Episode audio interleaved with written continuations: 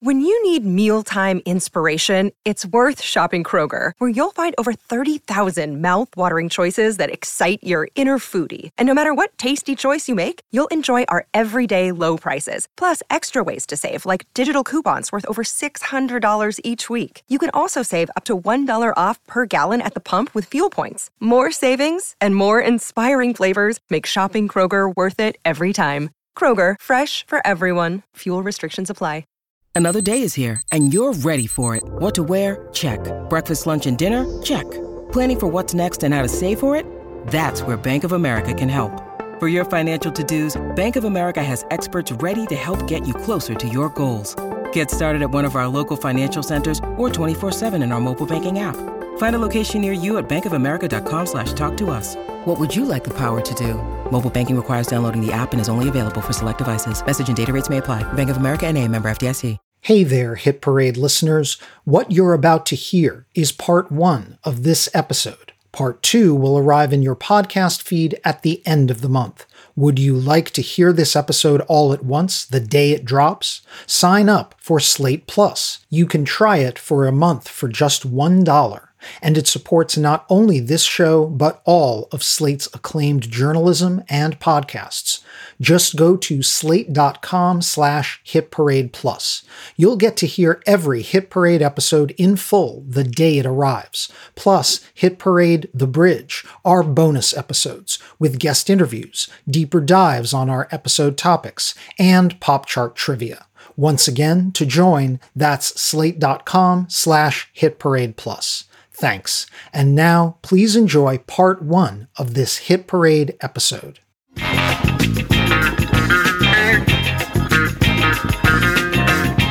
Welcome to Hit Parade, a podcast of pop chart history from Slate Magazine about the hits from coast to coast.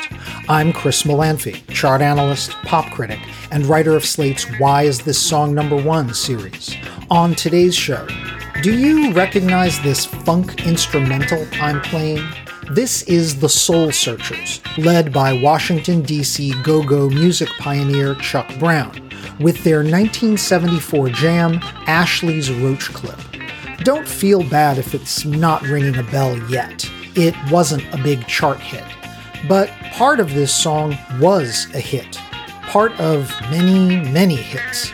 In just a few seconds, we're going to hear a drum break that should be instantly familiar if you listened to hip hop about 30 to 35 years ago. Here it comes.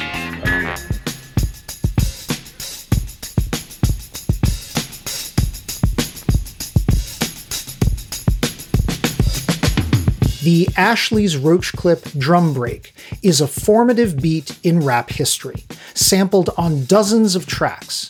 It's the beat that powered hip hop classics by Golden Age rappers T. La Rock, Eric B. and Rakim, Slick Rick, Chill Rob G, The Geto Boys, Tupac, and Ice Cube, among many others. And it also anchored several big hits by, well, these guys who I guess you could say do rap.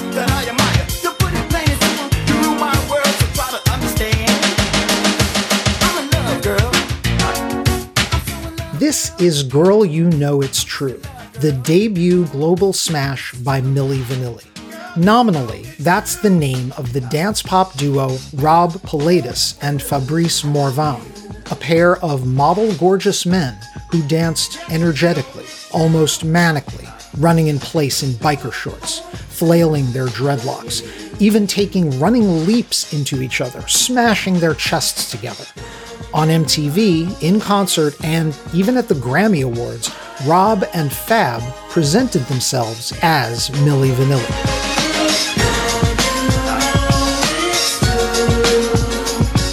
But of course, as is now infamous, Pilatus and Morvan weren't singing or rapping on any of the hits credited to Milli Vanilli, a name that is now equated in the public's mind with musical fraud. This, despite the fact that, whether we all want to admit it or not, those of us who were alive in 1989 were listening to a whole lot of Milli Vanilli.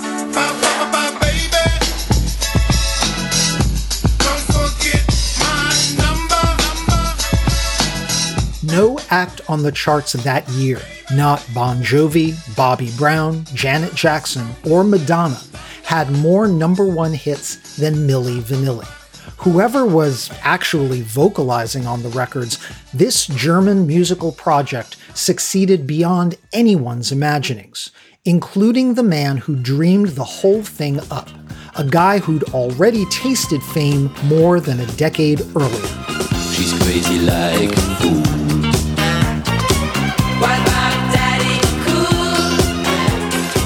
Producer, musician, and pop impresario Frank Farian had scored a string of hits in the 70s with his Euro disco act Boney M.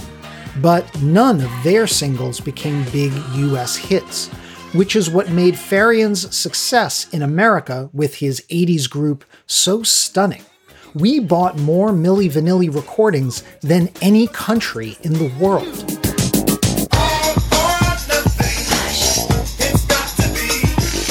Milli Vanilli caught lightning in a bottle, showing up when the charts were undergoing a rap driven metamorphosis. Some of the hit acts rapping in the late 80s sounded authentic to the streets. Right while others dabbled in rap, in songs that were really more pop. Too hot to handle, too cold to hold. They call the Ghostbusters and the end control. The team behind Milli Vanilli took full advantage of this early crossover moment. They pilfered from everywhere, from the music of the 60s. Spinning wheel, got to go round. To the underground hip hop and club music of the 80s.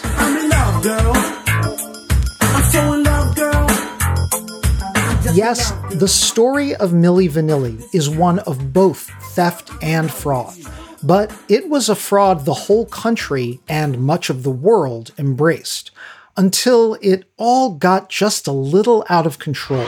And the winner is. What?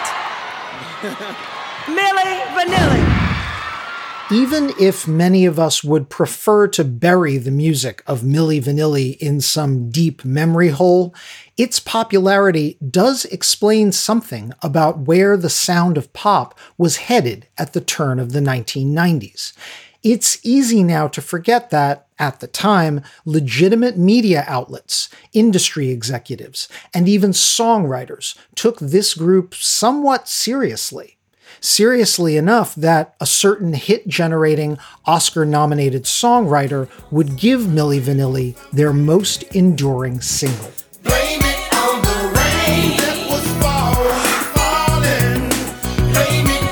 And that's where your hit parade marches today, the week ending November 25th, 1989, when Blame It on the Rain by Milli Vanilli reached number one on the Hot 100.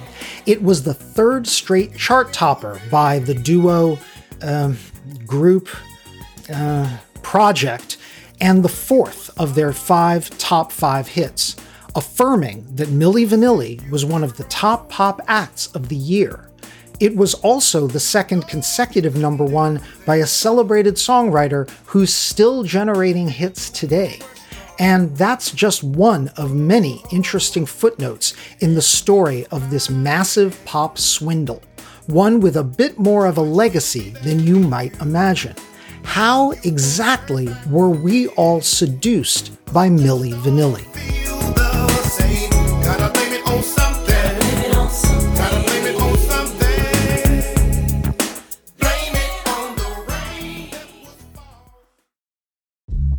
Apple Card is the perfect cashback rewards credit card. You earn up to 3% daily cash on every purchase every day. That's 3% on your favorite products at Apple, 2% on all other Apple Card with Apple Pay purchases, and 1% on anything you buy with your titanium Apple Card or virtual card number. Visit apple.co slash card calculator to see how much you can earn. Apple Card issued by Goldman Sachs Bank USA, Salt Lake City branch, subject to credit approval. Terms apply.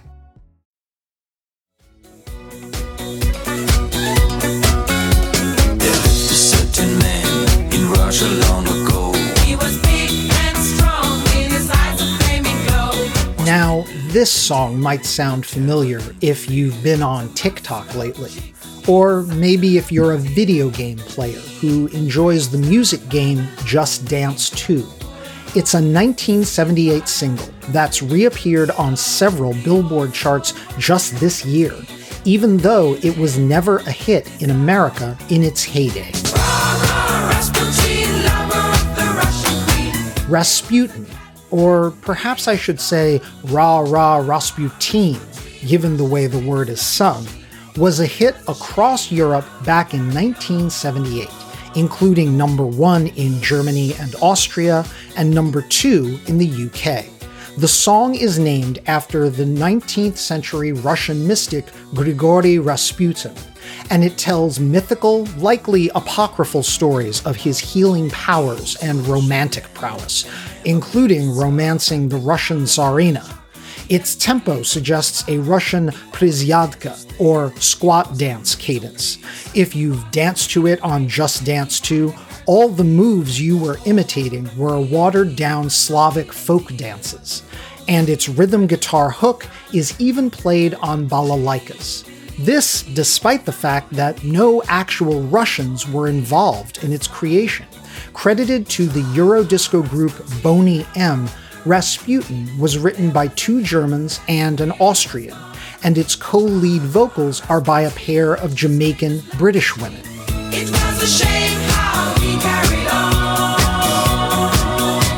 In short, virtually everything about this song is kind of phony and pretty irresistible, which makes Rasputin a metaphor for the entire career of its creator, German singer, songwriter, producer, and trickster Frank Farian, the hitmaker who, like a cat, seems to have nine lives.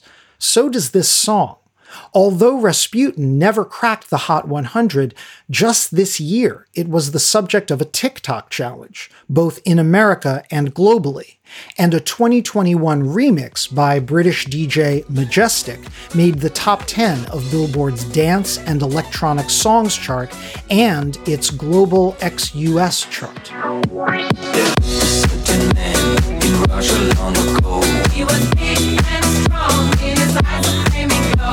So, that's more royalties flowing in the direction of Frank Farian, even into the 2020s. If you've ever heard some version of the Milli Vanilli story, for example, infamously, they were the subject of the first ever episode of VH1's tell all biography series Behind the Music way back in 1997 you might think the mastermind behind pop music's most famous fraud would have been run out of the music business, tarred and feathered. Quite the contrary. Frank Farian kept producing and co writing with dance pop acts for decades. If you put on a radio station right now that plays older dance pop from a couple of decades ago, like New York's WKTU, or pull up a vintage dance music mix on Spotify, there's a pretty good chance you will eventually hear a Frank Farian production.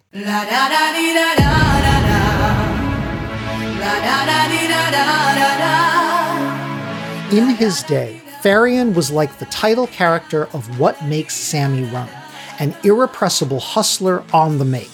And what made Frankie run was a hunger for hits, by any means necessary, which made him a good fit for the music business. Don't call me Scarface. This is essentially the first song Frank Farian poached and turned into a hit for himself. It wouldn't be the last.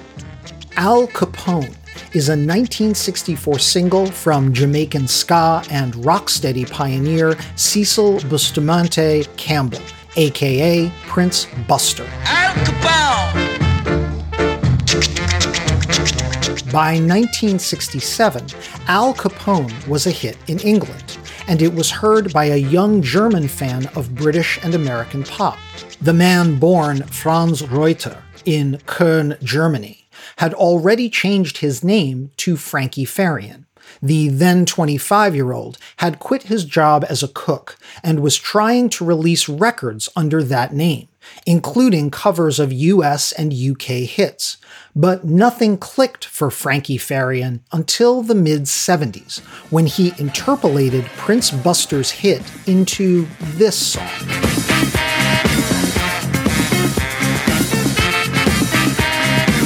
This single was called Baby Do You Wanna Bump, and this time, for an artist name, Frankie Farian decided to hide behind a made up group that he called Boney M. Now, this might seem like Farian's first act of chicanery, but to be fair, rock and pop history is littered with examples of made up groups having to become real groups after a hit record.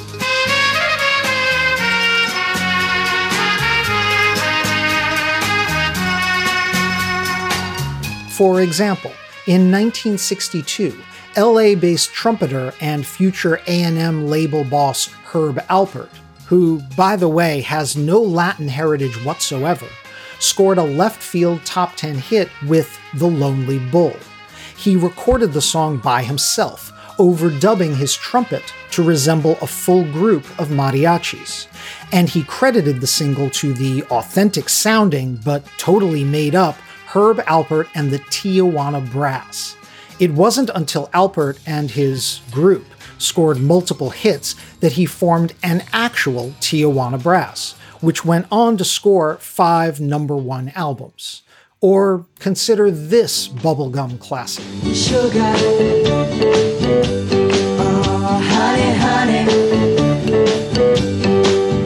talked about The Archies, a fictional garage rock combo based upon the famed comic book characters, and their 60s Saturday morning cartoon in our Creedence Clearwater revival episode of Hit Parade.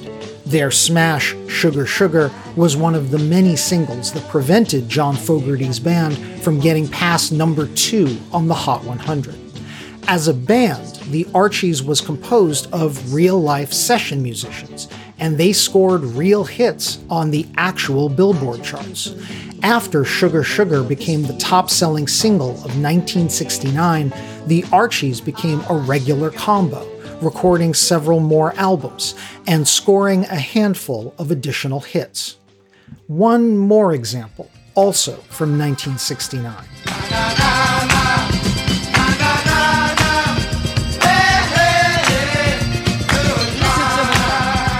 When songwriter and producer Paul Leka recorded Na Na Hey Hey Kiss Him Goodbye in 1969 with a pair of his singer friends, he intended it as a throwaway B side. But the label wanted him to put it out as an A side, so Leka gave it the made up group name Steam when Kiss Him Goodbye wound up a number one smash by the end of that year, Leka had to recruit an actual band from Bridgeport, Connecticut, and rename them Steam just so they could record and tour. So, yeah, releasing singles under a phony band name that later becomes an actual band was a well established, if slightly shady, tactic by the mid 70s, when Frank Farian recorded Baby Do You Wanna Bump, after the single was a hit in Holland and Belgium. Baby, do you wanna bump? Farian turned Boney M into a real group he recruited a troupe of West Indian vocalists, all people of color, three British women, Liz Mitchell, Marcia Barrett, and Maizie Williams, and Bobby Farrell, originally from Aruba. That wasn't the fishy part. What was more slippery was only two of these members, Liz Mitchell and Marcia Barrett, actually sang on Boney M recordings, alongside Farian himself, who never appeared on stage. Farian's very Teutonic German accented vocals were mimed by frontman Bobby Farrell, and Maizie Williams, a former model, also lip synced on stage. Improbable as this Euro British Caribbean formula sounded on paper, this version of Boney M really took off.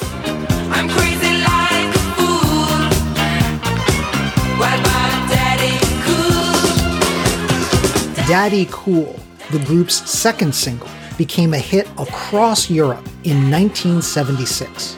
With 2020 hindsight, if you watch Farrell in Boney M's early TV appearances, disco dancing maniacally, encouraged by Farian to flail his limbs all about, you can see the seeds of what Milli Vanilli would become more than a decade later.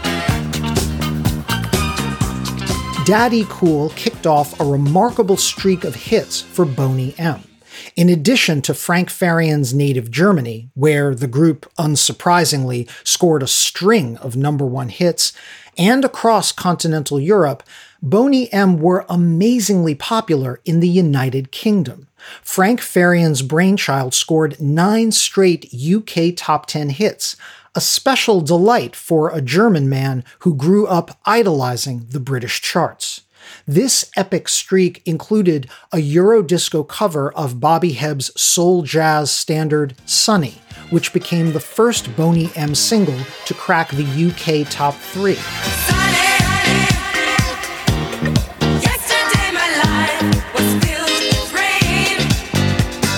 Ma Baker, whose Ma Ma Ma Ma hook was, decades later, borrowed by Lady Gaga for her hit Poker Face.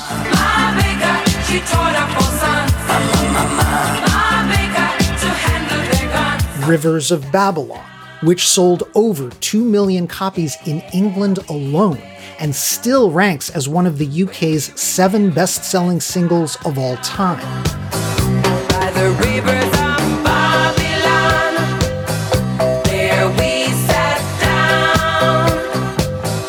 and Mary's Boy Child, which we played in our UK Christmas number ones edition of Hit Parade. Boney M's cover of the Calypso Christmas classic, made famous in the 50s by Harry Belafonte, was Britain's official Christmas number one of 1978. Mary's boy child, Jesus Christ, was born on Christmas Day. Fact, during that UK holiday season, Mary's Boy Child sold 1.6 million copies in just four weeks. It still ranks among the three best selling holiday hits in British history, alongside Band Aid's Do They Know It's Christmas and Wham's Last Christmas. Yes, seriously, Boney M. They were that popular. At least they were on that side of the Atlantic. Boney M might have been just a little too exotic for US tastes. They cracked the American top 40 only once. Casey Kasem counted it down. The countdown continues now with Boney M. Their first hit song was a former number one song in England. At number 30, Rivers of Babylon. By the rivers of Babylon, there we sat down. That first hit was also their last in the US. This American disinterest would prove ironic in retrospect when Frank Farian's other musical project took off a dozen years later. As for Boney M's British and European hit streak, it finally began to tail off as disco fizzled on the charts, when Gotta Go Home just missed the top 10 in England in late 1979.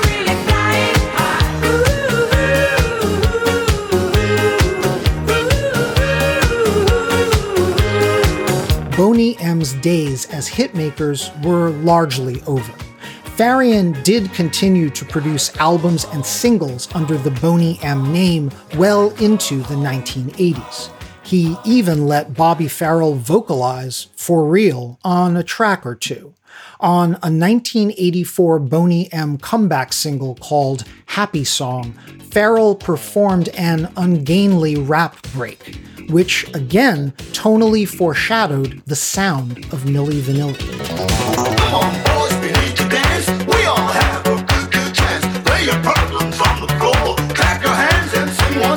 Happy Song was not a major revival for Boney M. It was only a top 10 hit in Germany. But by then, Farian had already diversified his clientele after making the acquaintance of several members of 80s American hitmakers Toto.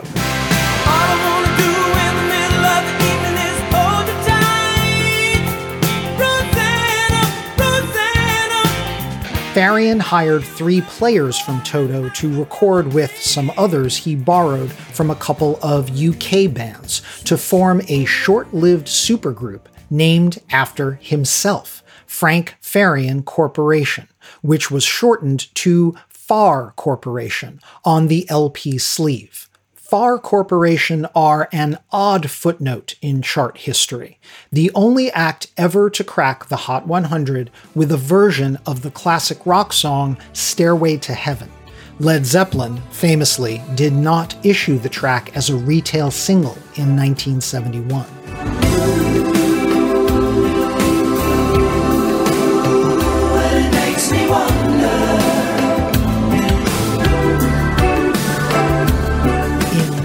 1986, Far Corporation's version of Stairway reached a lowly number 89 on the US chart, although it was briefly a top 10 hit in England, also a first for that song in the UK. The band only lasted one album. Around the same time, Farian was also producing American singer Meatloaf. Yes, that meatloaf. You will recall from our prior Hit Parade episode about songwriter Jim Steinman that Meat spent the 80s professionally estranged from his mentor. And by the way, while I am mentioning Jim Steinman, rest in peace, Jim. Meatloaf's project with Frank Farian did nothing to reverse his fortunes during the Steinman less wilderness years. The Farian produced 1986 LP Blind Before I Stop sold poorly. It generated one single, a histrionic duet with John Parr of St. Elmo's Fire Man in Motion fame that just missed the UK Top 30 and didn't make the Hot 100 at all.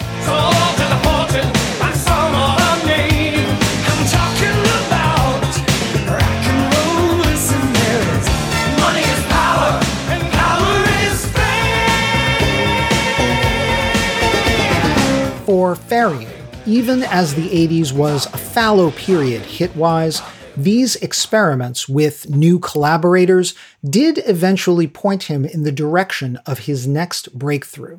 It all started with a pair of remakes. First, a cover of this old 70s British hit.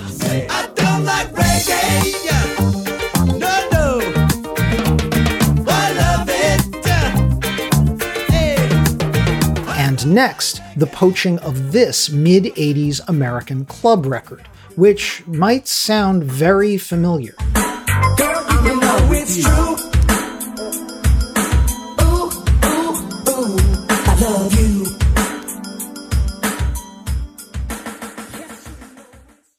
Ever think those fables and fairy tales from back in the day are just a little bit dusty? Wondery and Tinkercast are bringing you a new kids and family podcast, Once Upon a Beat. Join host DJ Fuchs and his trusty turntable Baby Scratch as they deliver remixes of fables and folk tales, rhythm and rhymes, and fun spins on classics as old as time. Grab the whole family and get ready to groove because they're putting the rap in Rapunzel and getting down with that funky duckling.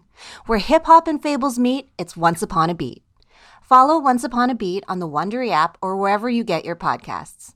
You can listen to all episodes of Once Upon a Beat early and ad-free right now by joining Wondery Plus in the Wondery app or Wondery Kids Plus in Apple Podcasts. This episode is brought to you by Progressive Insurance. Hey listeners, whether you love true crime or comedies, celebrity interviews, news, or even motivational speakers, you call the shots on what's in your podcast queue, right? And guess what? Now you can call the shots on your auto insurance too. Enter the Name Your Price tool from Progressive. The Name Your Price tool puts you in charge of your auto insurance by working just the way it sounds. You tell Progressive how much you want to pay for car insurance. Then they'll show you a variety of coverages that fit within your budget, giving you options. Now, that's something you'll want to press play on. It's easy to start a quote, and you'll be able to choose the best option for you fast. It's just one of the many ways you can save with Progressive Insurance. Quote today at progressive.com to try the Name Your Price tool for yourself and join over 28 million drivers who trust Progressive. Progressive Casualty Insurance Company and Affiliates. Price and coverage match limited by state law.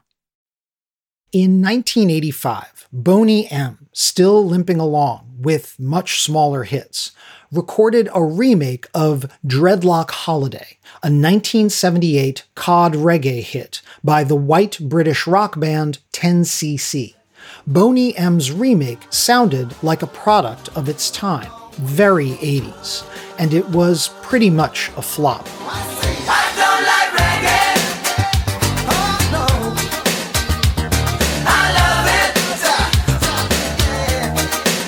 Because Frank Farian would never give up on an idea, by 1987 he arranged a remix of the Dreadlock remake, and he brought in a new vocalist to add a rap to the song.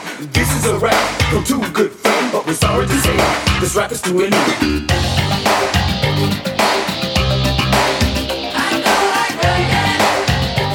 Charles Shaw was an African American former military man who was stationed in Germany and took up session work there as a vocalist.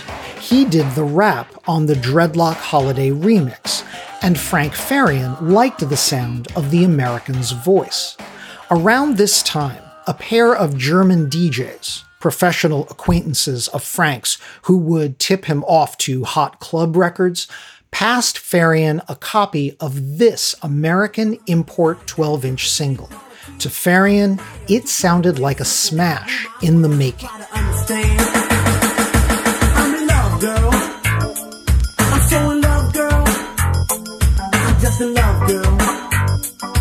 Numarx was a Baltimore DJ crew who had written Girl You Know It's True in 1986. The single was only a minor club hit for Numarx, but it was doing relatively well in Europe. By the way, another fun footnote. Among the members of Numarx was future Def Jam label executive Kevin Liles, the same Kevin Liles who, in the late 90s, would sign rapper DMX to Def Jam and generate all of X's big hits. And by the way, rest in peace, DMX.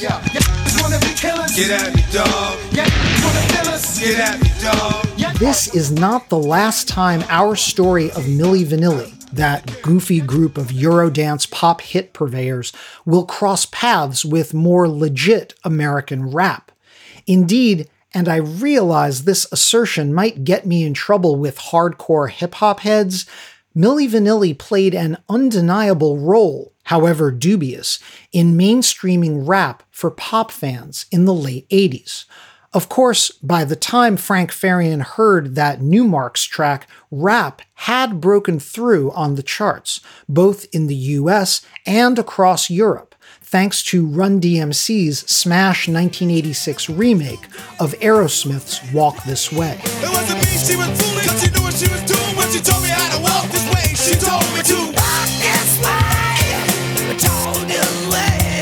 Moreover, by 1987 and 88, hip hop sampling and turntablism were infiltrating the clubs and, in turn, the pop charts, as on the seminal smash by MARRS, Pump Up the Volume. Pump up the volume, pump up the volume, pump up the volume, dance,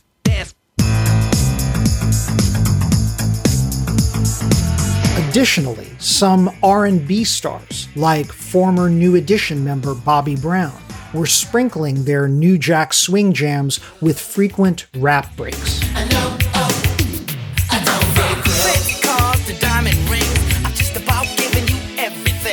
And even the harder edged, more street savvy rap was moving toward dance music. So I start my mission, leave my residence, thinking how could I get some dead presidents? I need Paid in Full was the title track of the seminal 1987 debut album by Eric B. and Rakim. The latter still considered one of the greatest MCs in rap history. Paid in Full already had an irresistible, tongue tripping flow in its original version. But the track really went global when British DJ duo Coldcut remixed Paid in Full in a now legendary 7 Minutes of Madness mix. Coldcut's version added film dialogue, as well as needle drops of James Brown, Israeli singer Ofra Haza, and other cuts by Eric B. and Rakim themselves. But one thing Coldcut didn't mess with, if anything, they pumped it up, was Paid in Full's irresistible beat, the legendary sample of the Soul Searchers' Ashley's Roach Clip. Coldcut's version of Paid in Full reached number three on Billboard's Club Play chart, the biggest hit Eric B. and Rakim would ever have on any Billboard chart that wasn't the rap songs chart. By the way, the duo's DJ, Eric B., reportedly hated the Coldcut remix. Rakim, the MC, loved it. In addition to its hit status in US clubs, the Coldcut remix of Paid in Full was also a chart smash in England, Germany, and about a dozen other countries. So it wasn't a big leap for Frank Farian to hear that Numarx club track. I'm in love, girl. I'm so in love, girl. I'm just in love, girl. This is true and for him to go into the studio with an array of his favorite session musicians, throw the Ashley's Roach Clip beat on top of it, and turn it into this.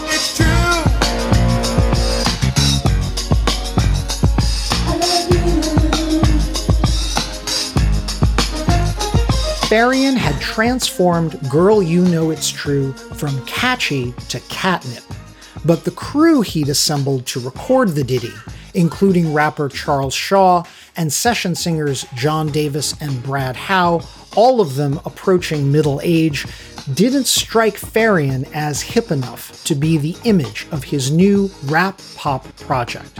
That's when Farian decided he could do with this track what he'd already done with Boney M and Bobby Farrell more than a decade before. He had the song, it was recorded and already in the can. He just needed the faces. And Farian had just met two young guys with pretty faces who could be his new Bobby Farrells. He said, Look, we have a problem here. We spend money on the single already, you know? So basically, he said he needed an act. Since I'm an actor, an entertainer, a model, he needed an act who poses as a singer. German born Robert Pilatus and French born Fabrice Morvan, aka Rob and Fab, were models and dancers who had met in Munich in 1988 and bonded over their shared status as people of color in the German club scene and their desire for fame. That eagerness led Rob and Fab to sign what they later called a Devil's Pact with Frank Farian to be the faces of Milli Vanilli. Now, the story of Rob and Fab, both the hilarity and the tragedy, has been told and retold. Most versions of the Milli Vanilli story focus on this aspect Rob and Fab's naive entry into a deal with Frank Farian, and the toll Milli Vanilli's boom and bust took on them. This, indeed, is why Milli Vanilli was the topic of that first Behind the Music, a classic tale about the price of fame, including elements of sex and drugs. This is all very compelling. I'm not going to pretend it's not. But I won't focus much on these aspects of the story. We'll link on the show page to the BTM episode, which does an exhaustive frankly, exhausting job telling Rob and Fab's story. We at Hit Parade have our own behind the music story to tell, not only about the music itself, but about how it became such a massive hit, even despite Frank Farian's subterfuge and Rob and Fab's play acting. However scant, Rob and Fab did have some musical experience. Both had tried session work, and Pilatus had even backed up a song that, in one very high profile arena, had been a massive success Germany's 1987 entry in the Eurovision Song Contest, a track by the band Wind called, forgive my terrible German, Lass de Sonne in dein Herz, or Let the Sun into Your Heart.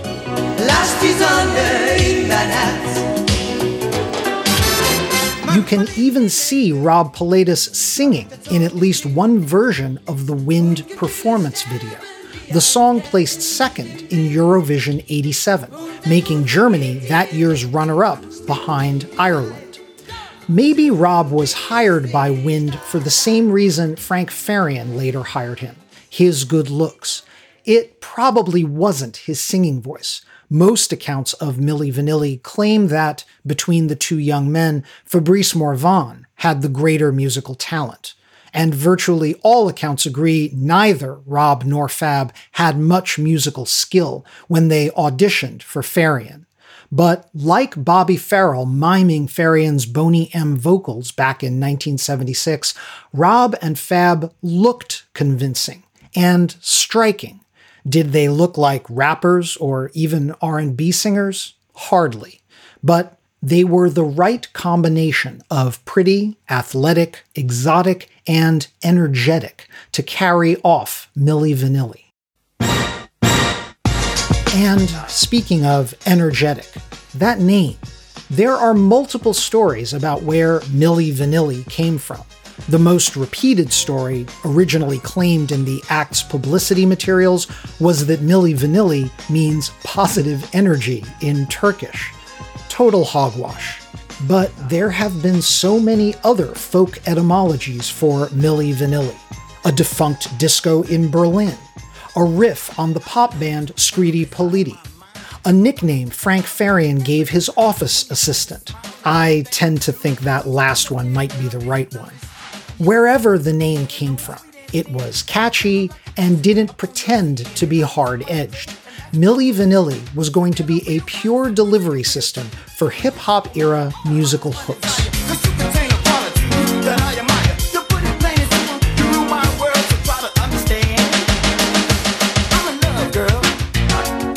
In the video that catapulted Milli Vanilli to fame, Rob and Fab, dressed in big jackets, biker shorts, and boots, play their parts expertly, striking poses, running in place, and swinging their dreadlocks, a move that looked really cool in slow mo. A band mimes along behind them, including a drummer just barely approximating the Ashley's Roach Clip sample. Fab takes the harder vocal part lip dubbing Charles Shaw's rapid fire rap. And Rob sings the Davis and Howe melodies when he's not leaping, kicking, or executing a split. Probably most important, the duo give meaningful stares to the camera when singing I Love You. It was silly, but not much sillier than most of what was on MTV at the time.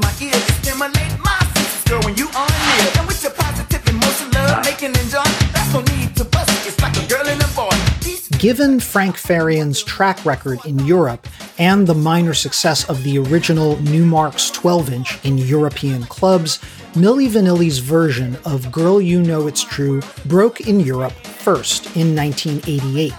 It was number one in Germany for six weeks in August and September of that year.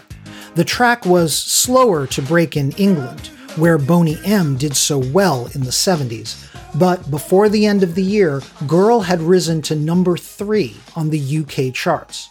A full Milli Vanilli album titled All or Nothing was released in November on the German label Hansa.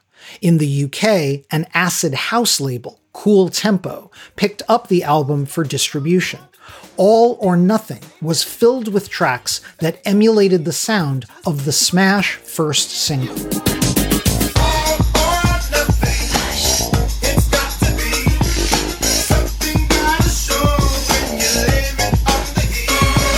This is around when America started to take notice. Clive Davis was having a good late 80s. Arista Records, the label Davis had founded in the mid 70s, was commanding the American hit parade with a spate of danceable diva pop from the likes of Taylor Dayne, Expose, and, of course, Clive's flagship artist, Whitney Houston.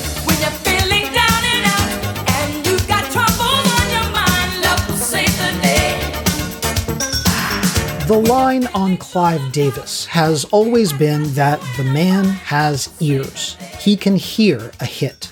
And even with his limited knowledge of either rap or Eurodance music, Davis could tell Girl You Know It's True was a smash.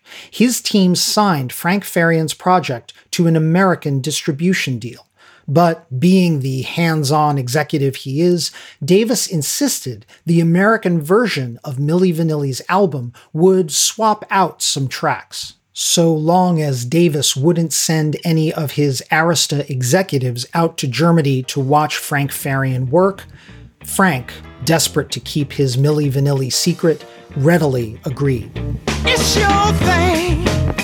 Do what you wanna do. For example, Davis proposed that Milli Vanilli record an R&B classic Americans would know well, the Isley Brothers' 1969 hit It's Your Thing. Farian's team gladly obliged.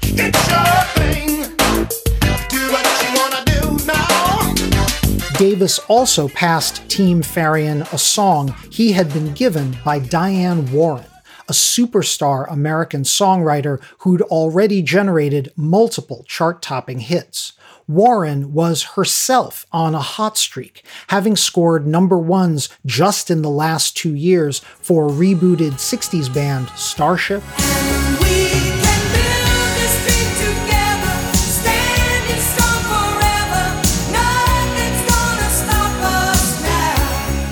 Rebooted 70s hitmakers Chicago.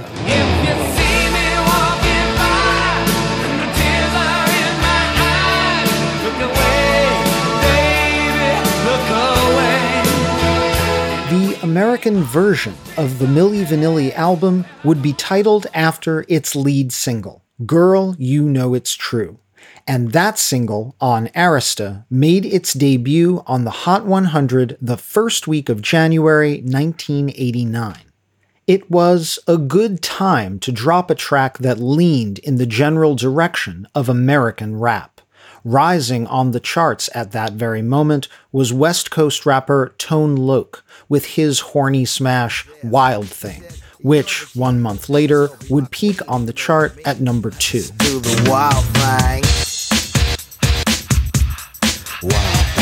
Like Wild Thing, Girl You Know It's True would help make rap palatable to middle America. The Milli Vanilli single opened at number 83 on the Hot 100 and rose steadily for the next two months, cracking the top 10 in its 10th week, the top 5 a week later. Girl,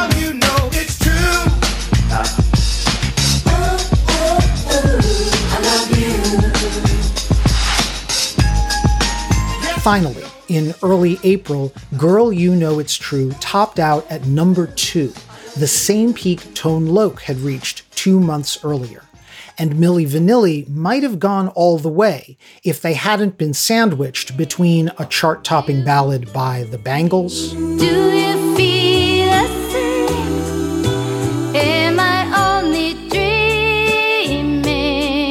And at number three, a rising hit by Swedish pop duo Roxette, which would leap to number one the following week, blocking Milli Vanilli heavenly bound. Cause heaven's got a number when she's spinning me around. Kissing is a color, a loving is a wild dog. She's got the look.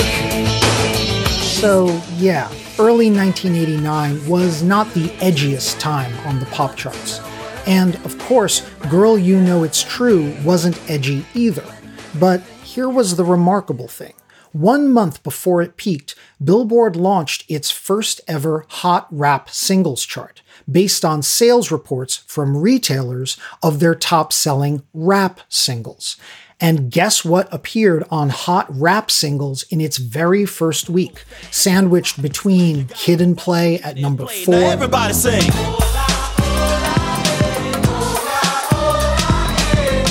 Rob Base and DJ E-Z Rock at number six. Cause this is what you want. Get on the dance floor. Yep, you guessed it, Milli Vanilli.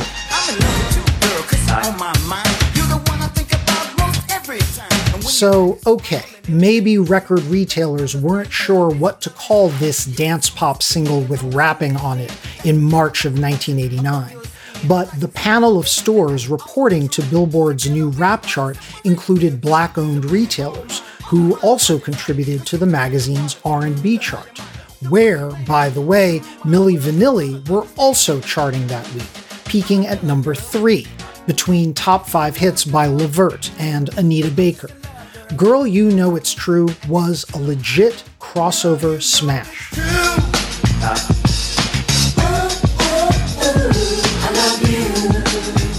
The Girl You Know It's True album debuted on the charts in late March of 89. Within a month, it had soared into the top 20 and gone gold. To take it to platinum, Arista Records didn't mess around. They dropped a second single that was a near carbon copy of the first one.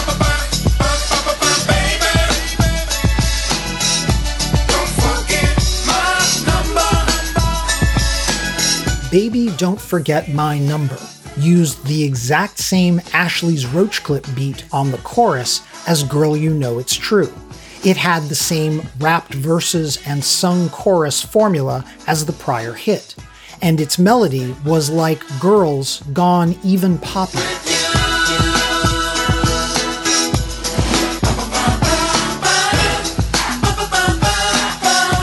Baby Don't Forget My Number flew into the top 10 on both the R&B and pop charts in just 2 months. With a second hit now all over the radio, the Girl You Know It's True album rose into the top 10 and went platinum. And for the week ending July 1st, Milli Vanilli had their first chart topper in America as Baby Don't Forget My Number went the distance on the Hot 100. Having scored their first number one, Clive Davis's team at Arista wanted to see if Milli Vanilli could survive a sonic changeup, a ballad. This was a typical move for a pop act, leading off with an up-tempo cut or two and then downshifting. The summer of 89 in particular was awash in ballads, with syrupy number ones by everyone from New Kids on the Block.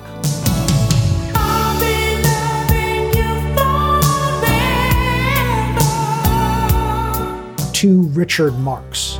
Wherever you go, whatever you do, I will be right here waiting for you. Frank Farian's team had indeed written a Milli Vanilli ballad with the rather obvious title, I'm Gonna Miss You.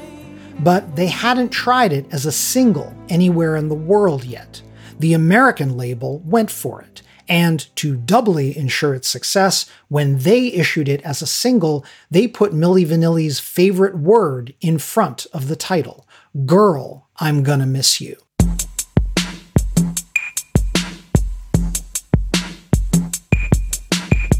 Featuring yet another video starring Rob and Fab, this time shot in black and white, in tight muscle t shirts, brooding at the camera Girl, I'm Gonna Miss You was an easy smash. It was the Hot 100's highest new entry the first week of August, and it rose quickly. Milli Vanilli were now a known quantity to radio programmers. By mid September, Milli Vanilli had its second straight number one and third straight top two hit. I'm gonna miss you. Something odd had now happened to Milli Vanilli. They were officially more successful in America than anywhere else in the world. Call it the magic touch of Clive Davis's promotion machine, but the group hadn't scored a second number one anyplace else. Moreover, the same week Girl I'm Gonna Miss You rose to number one on the Hot 100, the Girl You Know It's True album also reached number one on the album chart. That was better than the All or Nothing album had done anywhere in Europe. Milli Vanilli started receiving superstar level opportunities. Before the summer was over, they had been invited out on the road by MTV. The channel's dance music show, Club MTV, was launching its first package tour. Among the acts on the bill were rapper Tone Loc. Before he was much, much meaner, but now all the poodles run to my house for the funky cold Medina. St. Paul, Minnesota technopop act Information Society. you're feeling. Tell me what's on your mind. And Paula Abdul, one of the biggest new pop acts of the year and the only artist scoring as many number ones that year as Milli Vanilli.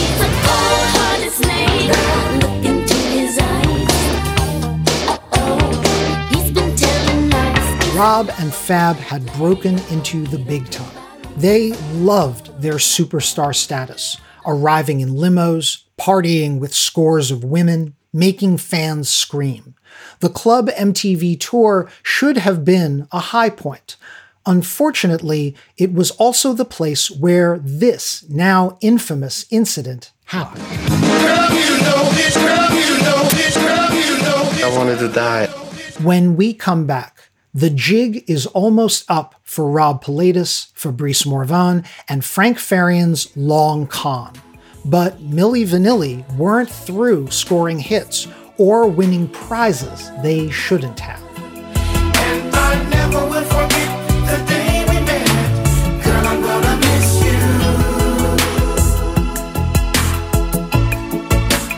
Non Slate Plus listeners will hear the rest of this episode in less than two weeks. For now, I hope you've been enjoying this episode of Hit Parade. Our show was written, edited, and narrated by Chris Molanphy. That's me. My producer is Asha Saluja, and we also had help from Rosemary Belson.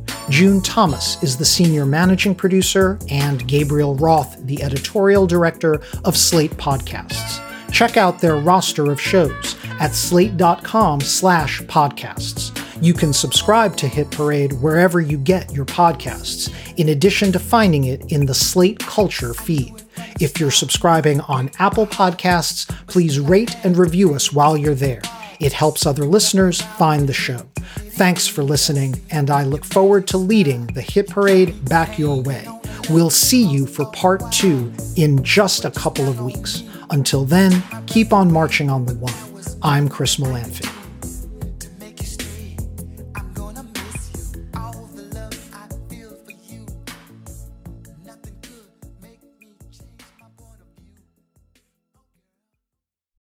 This is the story of the one. As a maintenance engineer, he hears things differently. To the untrained ear, everything on his shop floor might sound fine, but he can hear gears grinding or a belt slipping. So he steps in to fix the problem at hand before it gets out of hand. And he knows Grainger's got the right product he needs to get the job done, which is music to his ears. Call, clickgrainger.com, or just stop by. Grainger, for the ones who get it done.